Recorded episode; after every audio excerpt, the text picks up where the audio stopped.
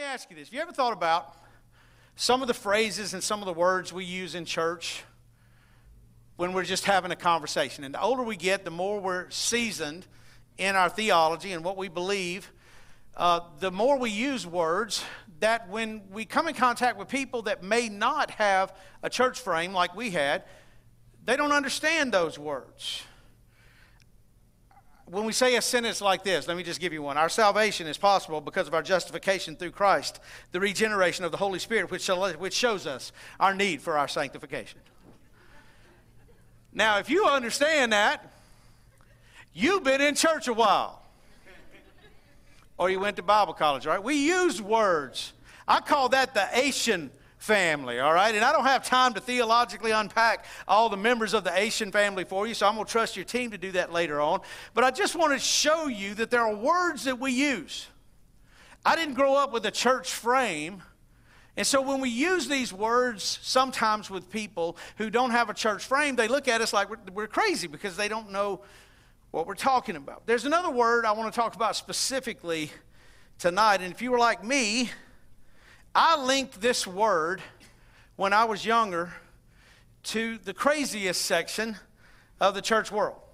Now, just so you'll have a little bit of a frame of my life, my dad was Catholic, my mom was Baptist.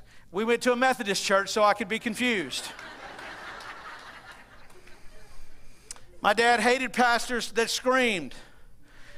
I don't know that I'd ever been in a Catholic church in my life. So if my dad was Catholic, he was not a practicing Catholic, but he just used that as his reason not to go to church. And so I had no frame, no idea, no understanding of what Jesus meant. I, I was, but I, I, did know this one term, this one word. I'd heard it enough times, and I, and I had this teacher who was this word. And y'all ain't gonna lie, she, mm, she was something. The word's Pentecostal. I went out with this girl one time, and we were driving by uh, down the highway, and, and uh, she said, uh, she's asking me about church. And I'm like, so I'm thinking, well, she must like church, so I better make something up, you know? So here we go. So I'm just trying to act like I even know what church is. And we drive by this church, and uh, it's, a, it's a full gospel holiness church. And she says, well, tell me about that church. so this is the way I defined it for you. Ready? Well, here's what that church is about they're wild, they're pew hopping. I even heard to handle snakes in there, and they swing from the light fixtures and the chandeliers. My understanding of the word Pentecostal was so limited, it's almost embarrassing now when I look back on it. But I've also learned there's a whole lot of people out there that are not much different than I was. Now, in, ended up, she went to that church, so we didn't go out on another date, just so you know. Not a good deal. I, uh, Jesus found me, the way I'm going to say it. I uh, was at the end of my freshman year of college, and uh, I was a basketball player, and I had, I had play, been playing in a pickup game and blew out my knee and tore my ACL and couldn't play ball anymore, and was really going through a rough time. My mama, every, every Saturday, night she would come to me and she'd beg me to go to church and i would always just say no. And so this finally this one sunday i got tired of her being on my back so i agreed to agreed to go. And so sunday morning i got up i was still hungover. I felt terrible. I went to church anyway. I've never forgotten it. It was june of 1989 and i was sitting on the back row of the church just waiting on the service to end. And there was a band there. They sang a song called how great thou art they sang the second verse, which goes like this And when I think that God, his son not sparing, sent him to die, I scarce can take it in that on the cross, my burdens gladly bearing, he came and died to take away my sin. And a hungover 19 year old boy who had contemplated ending his own life heard a voice that I'd never heard before. And this is what it said Son, I love you and I got a plan for you. So I got up and I went to the altar. I gave my life to Jesus. I went out, got straight in my car. A youth pastor chased me out to the car, Weston. I didn't even know that's what he was at that time. He jumped in my car. He was a year younger than me. He looked at me and he said, Well, hey, hey, man, my name's Mike. I'm the youth pastor. And I said, So? he said, What you listening to? Now, for those of you that are younger, I'm going to need you to use the Google for this, okay? Not right now, though. I had what's called a cassette tape player. I don't know who you are, but may the fleas of a thousand camels infest your armpits for saying that. That's just rude. I'm kidding. Not about the fleas.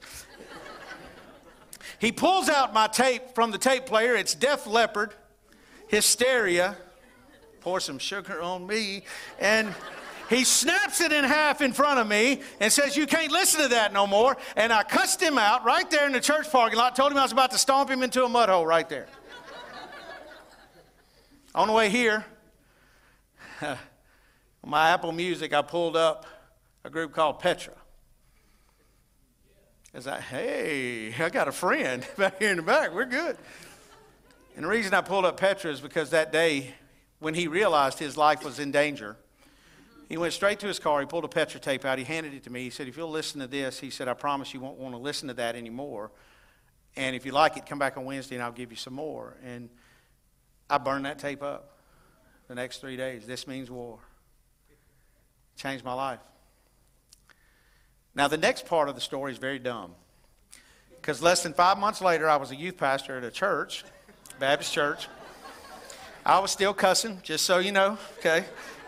I thought it was a good day when I'd gone through a whole message to a bunch of teenagers and didn't think about the word I wanted to say. You understand? It was a bad deal. They shouldn't have hired me.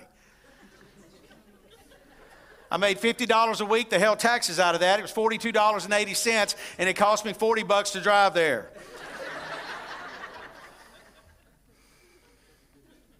In May the next year,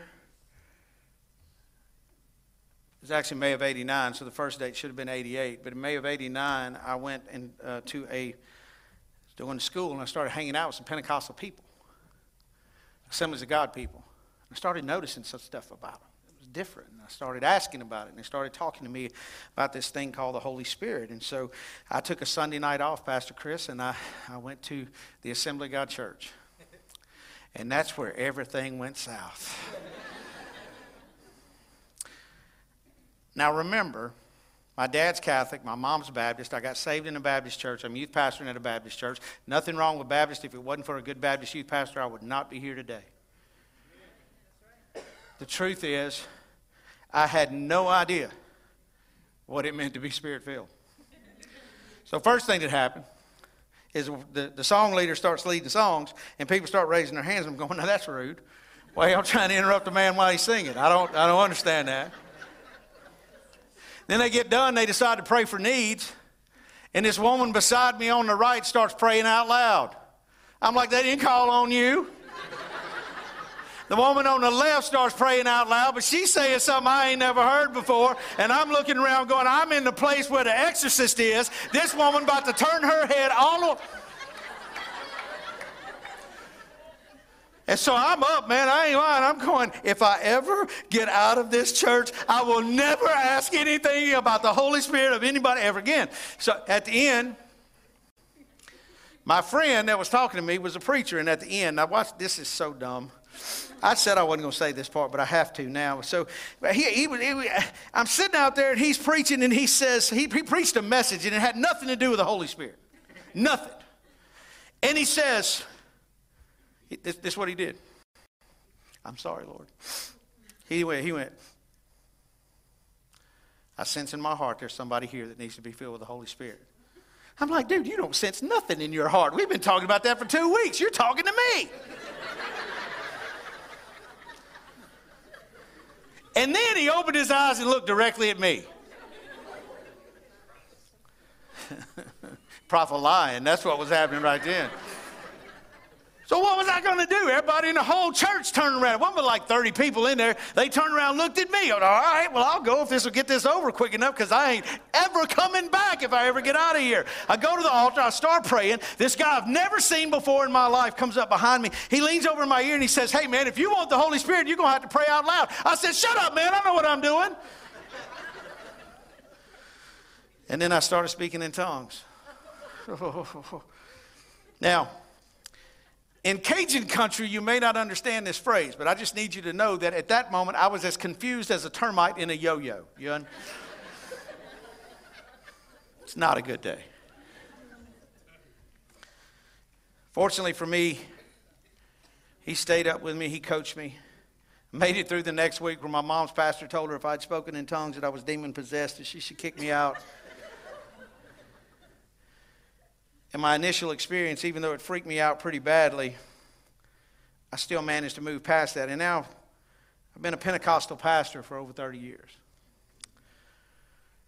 And so, what that means tonight is this I've seen some stuff.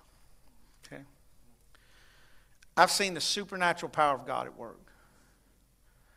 Weston, I know for sure, knows Caleb, my son. When he was three, had double pneumonia. On a Friday, um, sorry, on a Saturday morning, he was in the hospital. The doctors told us he's going into ICU. We can't stop the pneumonia. He'll be dead by morning. I went home, laid on my face all night long, and cried. My daughter Ashley was five at the time. She was in the bed. Mama was at the hospital with Caleb. She looked at me and she said, Daddy, Caleb's real sick, isn't he? And I said, He is, baby, but God can heal him. You ever said something you're not even sure you believe it? I laid on the floor and I said, God, please, me, not him. And I saw Ashley when she put her little head down and I saw that she said something and she said, Good night, Daddy. And she went to sleep. The next morning, I got up before church on Sunday. I went to the hospital expecting them to tell me the worst. And when I walked in the door, the doctor said, Do you have twins? I said, Don't be stupid. You've been our pediatrician for three years. She said, This is not the same child I looked at yesterday. That child had one lung uh, 75% full of fluid, the other one 50% full of fluid. And today, he is clear. He can go home right now. There's nothing wrong with him. So I've seen some stuff. I've seen deaf people leave hearing. I've heard stories of missionaries all over the world. But I've also seen the other side. So, how do you define that? It's weird. Can we just own that for a minute? Sometimes Pentecostal situations are weird. So, I'm going to give you a, a saying tonight that I hope will keep you sane because it's helped me over the years. And this is the saying God isn't weird, but people are. And when you connect weird people to a supernatural God, things in church can get supernaturally weird. Several years ago in our church, I was addressing the topic of the Holy Spirit, and I said, I'm proud to lead a Pentecostal church, and half the people in the church almost passed out. It's like they were looking at me going, This is one of those churches? Like, and I knew immediately they were thinking, Are y'all about to bring the snakes out the back? Are you all the stuff I used to say about Pentecost? That's what they were thinking. And so I just decided, you know what? There's got to be more to Pentecost than that. I got a feeling that probably a lot of people, and maybe some of you in this room even, have run from the idea of Pentecost because that may be your perception as well. So let's just see if I'm right. Let's have a little church participation. If your only church experience has been here or in a Pentecostal, a full gospel, assembly of God, spirit filled church, if that's you, raise your hand. If you've only been to church at a Pentecostal or spirit filled church, there is two. that means a lot of you are like me. You started somewhere else, maybe. Catholic or Baptist or Methodist or whatever. If that's you, raise your hand. Wow. How many of you at one point in your life, let's own this, okay, believed Pentecostal people and churches were weird?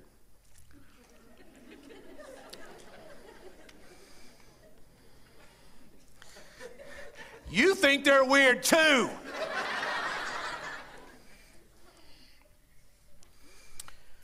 As I was talking to Jesus about tonight, I had a phrase that ran through my mind. Sometimes, honestly, that happens if I eat pizza too late. But in that moment, I knew it was Him. And I want you to really lean in for a minute. If you're taking notes, I want you to write it down. If you got a camera, you want to take a picture of it when it comes up on the screen. It doesn't make me any difference, but I want you to remember what I'm about to tell you because I believe the Lord told me to tell you this tonight. Eunice needs Pentecost. Now, watch. I'm going to go pretty quickly through the rest of this tonight because I want to be very respectful of your time. And I believe, I want you to look right here, and I want to say this to you right now. I believe there's going to be a powerfully prophetic moment at the end of this service tonight. Say, Pastor Dean, you came for that? No.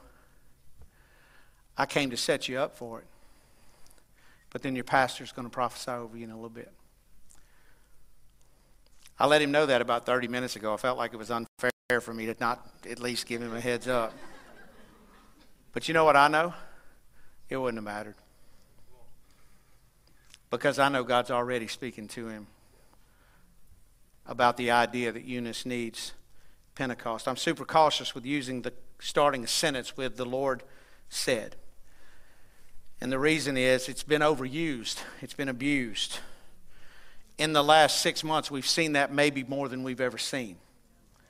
And now people not even owning their mistake, but justifying when they were dead wrong. But tonight I'm going to use that phrase, I'm going to use those words. The Lord said, Eunice needs Pentecost. So, what's my job here tonight? If your pastor's going to lead us at the end, what's my job? It's my job to unpack what that means. So, I want to take you on a journey. I don't think that it means you should go to work or to school or wherever you're going tomorrow in pairs, and one of you give a message in tongues as loud as you can at your job site, and the other one interpret it. Why do I think that's not what Pentecost means tonight? Let me take you back to Exhibit A. Weird.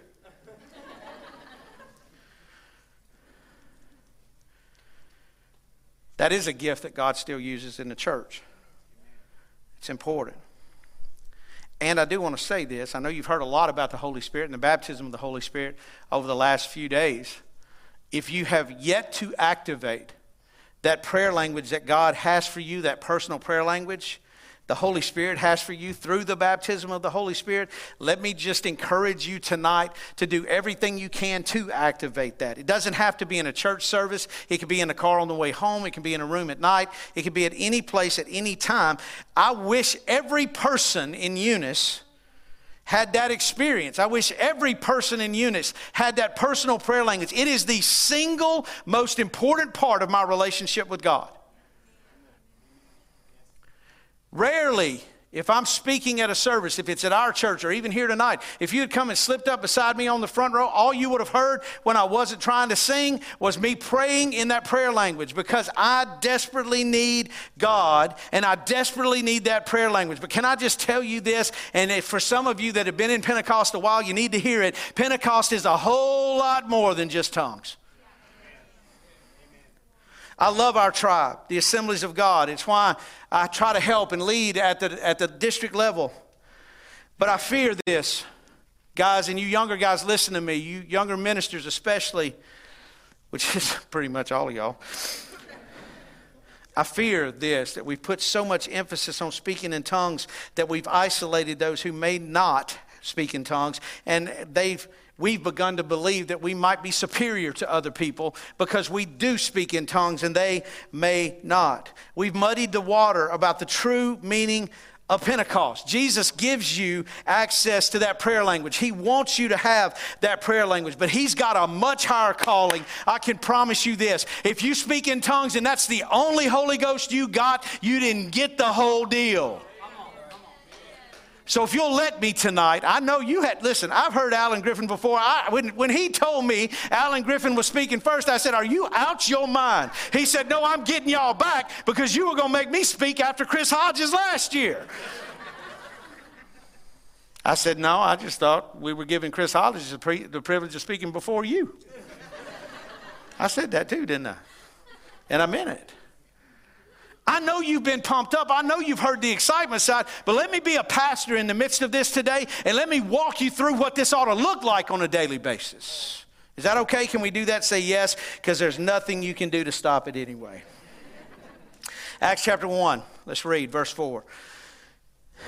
Once Jesus, this is after he was raised from the dead, once he was eating with them, he commanded them, Do not leave Jerusalem until the Father sends you the gift he promised as I told you before. John baptized with water, but in just a few days you'll be baptized with the Holy Spirit.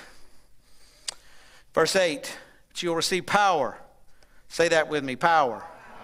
You'll receive power when the Holy Spirit comes on you. You'll be my witnesses, telling people about me everywhere in Jerusalem, throughout Judea, and to the ends, to, in Samaria and to the ends of the earth. Write this down. The purpose of Pentecost is power. The purpose of Pentecost is power. You will receive power. That's what Jesus said to the disciples when the Holy Spirit come. Being Pentecostal is not about what you wear or what you don't wear, although you should be modest. It's not about speaking in tongues or exercising other spiritual gifts. Uh, Spirit-filled living the Holy Spirit, being Pentecostal, is about living a life that is filled with power. And I want to show you the three ways that it shows up in, in our lives, that I believe that power will show up in our life. And I, I'm not going to spend a lot of time on the first two because I, you've probably heard these before and you've dealt with those, but I really want to focus on the third one today. The first one, though, is this it's power to be a witness. And a witness is this this is the way the dictionary defines it it's someone who testifies about what they have seen or experienced. The Holy Spirit gives us power to testify about Jesus what Jesus has done in our life. I've had plenty of people tell me I don't know enough about Jesus to testify about it. Listen, the very first thing that happened after I went back to that church and that youth pastor grabbed a hold of me is he said, Look, you need to go find some lost people and tell them about Jesus. And I said, Okay, will you go with me? He said, I will. He didn't know anything about me, he didn't know where I'd been the last weekend. So I went and picked him up on Friday night. We drove out to the High Line. I don't know if y'all have those in Eunice.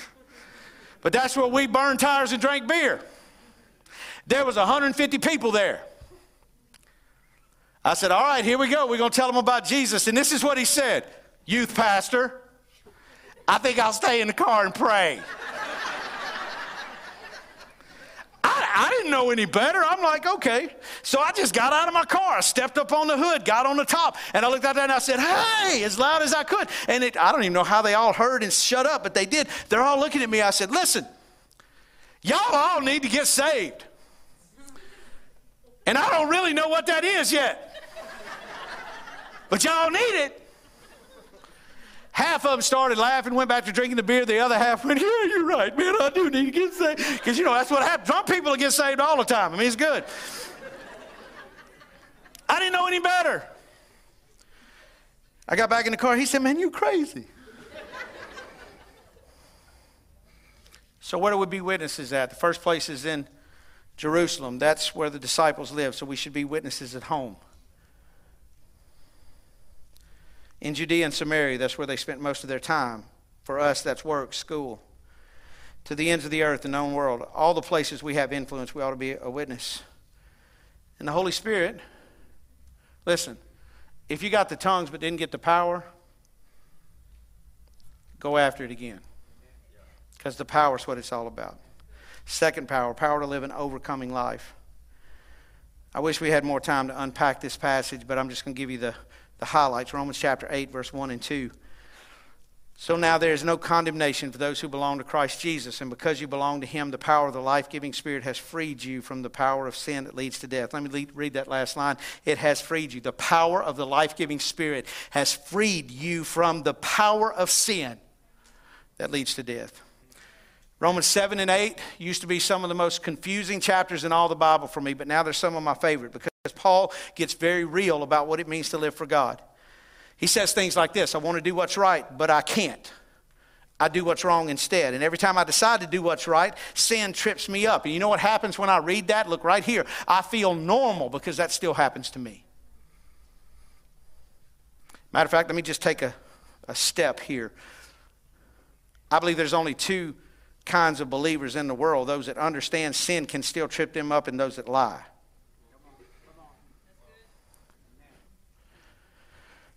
So, Paul says we no longer have to live in sin because the Holy Spirit frees us from the power that leads to sin and death. If you read through chapter 8, he gives more detail, more than I can give you tonight. But the truth is this we see the power of the Holy Spirit gives us to witness, but we also see that he gives us power to live free from sin. And I think you've probably heard that before. And, and, and even years past, I've preached it that way. That's the power, that's what it means. And we were two thirds of the way right. But I want to give you the most important, but least talked about way Holy Spirit power is meant to be displayed. Because Pentecost gives us power to love others. Pentecost gives us power to love others. Say, well, Dan, I've never heard that before. Let me prove it to you. 1 Corinthians chapter 12, verse 31, and we'll read a couple of verses in chapter 13 as well. Sure, you should sure you should earnestly desire the most helpful gifts. So Paul's just spent a whole chapter talking about spiritual gifts and all the things we talked about, the fact that we we love tongues and interpretation and prophecy and discernment, all those things. Paul's been talking about. He's just talked about uh, the importance of all of that. You should earnestly desire the most helpful gifts. But listen to this next sentence. A couple of years ago, I was reading this, and it's like it jumped off the page at me. But now, let me show you a way of life that is best of all. And listen to what he says next. Now, remember that the chapters and the verses, numbers are in there for us. They weren't originally there. So Paul's thought doesn't stop, and then he picks it up later on. He continues. Listen to what he says 1 Corinthians 13 1. If I could speak all the languages of earth and of angels, but didn't love others. Now, he's just told us that's tongues in chapter 12. He actually unpacks it even more in chapter 14. If I didn't love others, I would, be, I would only be a noisy gong or a clanging cymbal. If I had the gift of prophecy, I didn't, and I understood all of God's secret plans, possessed all knowledge. If I had such faith that I could move mountains but didn't love others, I would be nothing. If I gave everything I had to the poor and sacrificed my body, I could boast about it. But if I didn't love others, I would not have gained, I would have gained nothing. Several years ago, I revisited the idea of Pentecost and what it meant. If we go back to the Old Testament, here's what we learned. We learned that Pentecost is a festival that God instituted for his people when they harvested. So Pentecost celebrates harvest. Jesus talks about harvest throughout the time that he's on earth, and he relates that to people. He says, You look out to people and you see the harvest is ready, but there's not enough workers. Eunice needs Pentecost because Eunice needs Jesus. Pentecost gives us the power to be a witness and live the way Jesus wants us to live. And those things will point people to Jesus. But I am convinced with everything that's within me that the greatest proof of real Pentecostal power is our choice to love each other.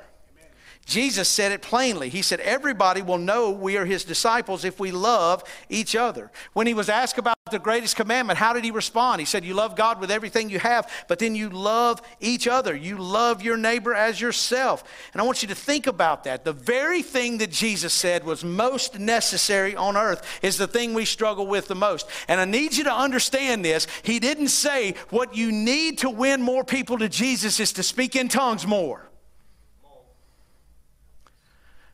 Now, listen. Don't go out of here saying, well, that dude just don't believe in speaking in tongues.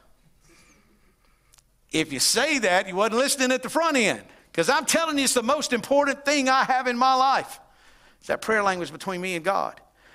But I need you to hear me on this. The main reason people outside of faith reject Christianity is our lack of love in our words and our actions towards others, especially when we don't agree. Let's just own it, guys. I think the first step for us tonight is to just own it and say it's us. We did it, and let's repent and let's move on so we can receive a prophetic word. There are many people out there who claim to follow Jesus, including some very famous preachers and teachers. And if you look at them, if you get close to them, if you talk to them, the way you would describe them is that they are flat out mean. I'll even take that a step further. I'm just trying to hide. Some of the meanest people I know speak in tongues more than anybody else I know. And I'm just going to tell you this if that doesn't bother you, we got a problem. We have a misunderstanding of what the Holy Spirit wants to do. I absolutely believe we should speak in tongues. I absolutely believe we should pray in that prayer language. But listen, if we're mean on the other side of it, what did Paul say? I'm going to show you. You go to the NIV and listen to how it says it a way of life that's the best of all. And then what does he talk about? Love. Paul warned us. He said you can speak in tongues a lot and proclaim God's message to others and understand His plan and even reach out to those in need. But the truth is simple and it's practical. And this is it. What we do for God doesn't matter if we don't love each other. Because without love, it's all noise. I want to testify about what God has done. But if I don't love the people around me and my family, they don't care what God has done. Because the way I love speaks louder than what I say and the way I live. I want to live in a way God wants me to live. Pentecost gives us the power to do that, but the most important evidence of a spirit filled life. As a matter of fact, I'm going to just leave you with one thought. You want to write it down? We're going to pray. I believe this with my whole heart. I know how we feel about the initial physical evidence. I get that, okay? But I believe this. Write it down. The mark of a Pentecostal believer is love. If you don't have it, you didn't get it.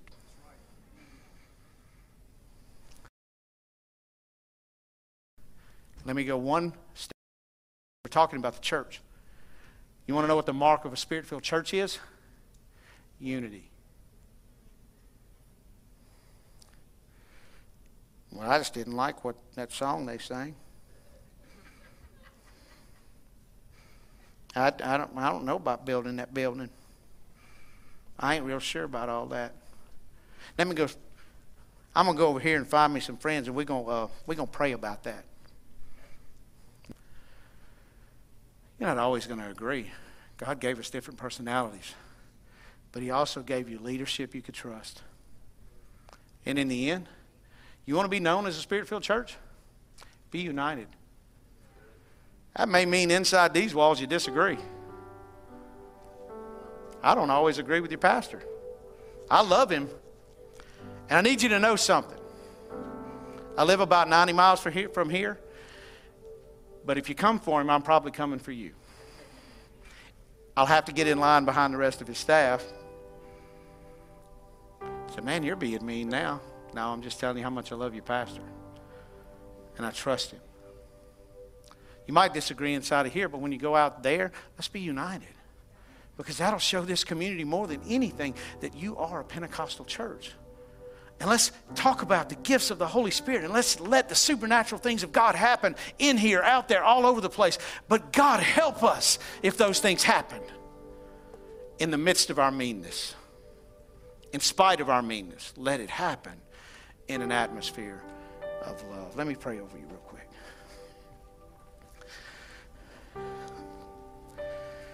Here's what I know just before Pastor Chris comes. I, I I know there's at least one person in this room, maybe more than that. But you've rejected Jesus because of how, how you've seen believers act, live, what they've posted, how they've loved. And I'm going to ask you something. Let's bow our heads for a minute. So don't look around. This is a personal moment right here. First thing I want to say to you is this I am so sorry that sometimes the people who are supposed to represent Jesus best actually represent him the worst. And I'm sorry if that's been your experience. And I'm just going to tell you there have been moments I've done that. I wish it wasn't the case. But don't let our failure push you away from the very one who has the answers for everything you're walking in right now. So if you're here and you just say, Dan, you know what? I hear that you've made some mistakes. I have. I bet you've made a few too. Today, Jesus would love for you to choose to follow him. So here's what I thought would be cool tonight. Why don't we decide together that none of us have it figured out when it comes to following Jesus? And let's just decide to hold hands together and, and do it together. So here's what I mean. If you'll own it tonight that you've been running from Jesus, that you are not following him right now, we'll all take the step with you to start following him right now. Is there anybody I'm talking to? You say, Dan, I know that's me. Raise your hand right now, up and down, real quick. Let me see. Thank you. Thanks, thanks. Wow, wow, wow. Thank you for being honest. Anybody else? That's me. Hey, don't, don't. Thank you. Thank you. You can put them down as soon as I see it. Wow, thank man. What a courageous decision. Everybody, look right here. Here's what we're going to do. We're all going to pray the prayer together out loud. Why? This is too important of a decision for anybody to make alone. So let's do it together. All right, you ready? Everybody say this with me. Say, Jesus, I'm sorry. I've let things keep me from you. Today, I choose to follow you with all my friends in this room. Forgive me for my mistakes. I choose to live for you. And I can do that because you died for me and today you're alive. Thank you. And I choose to follow you for life. In Jesus'.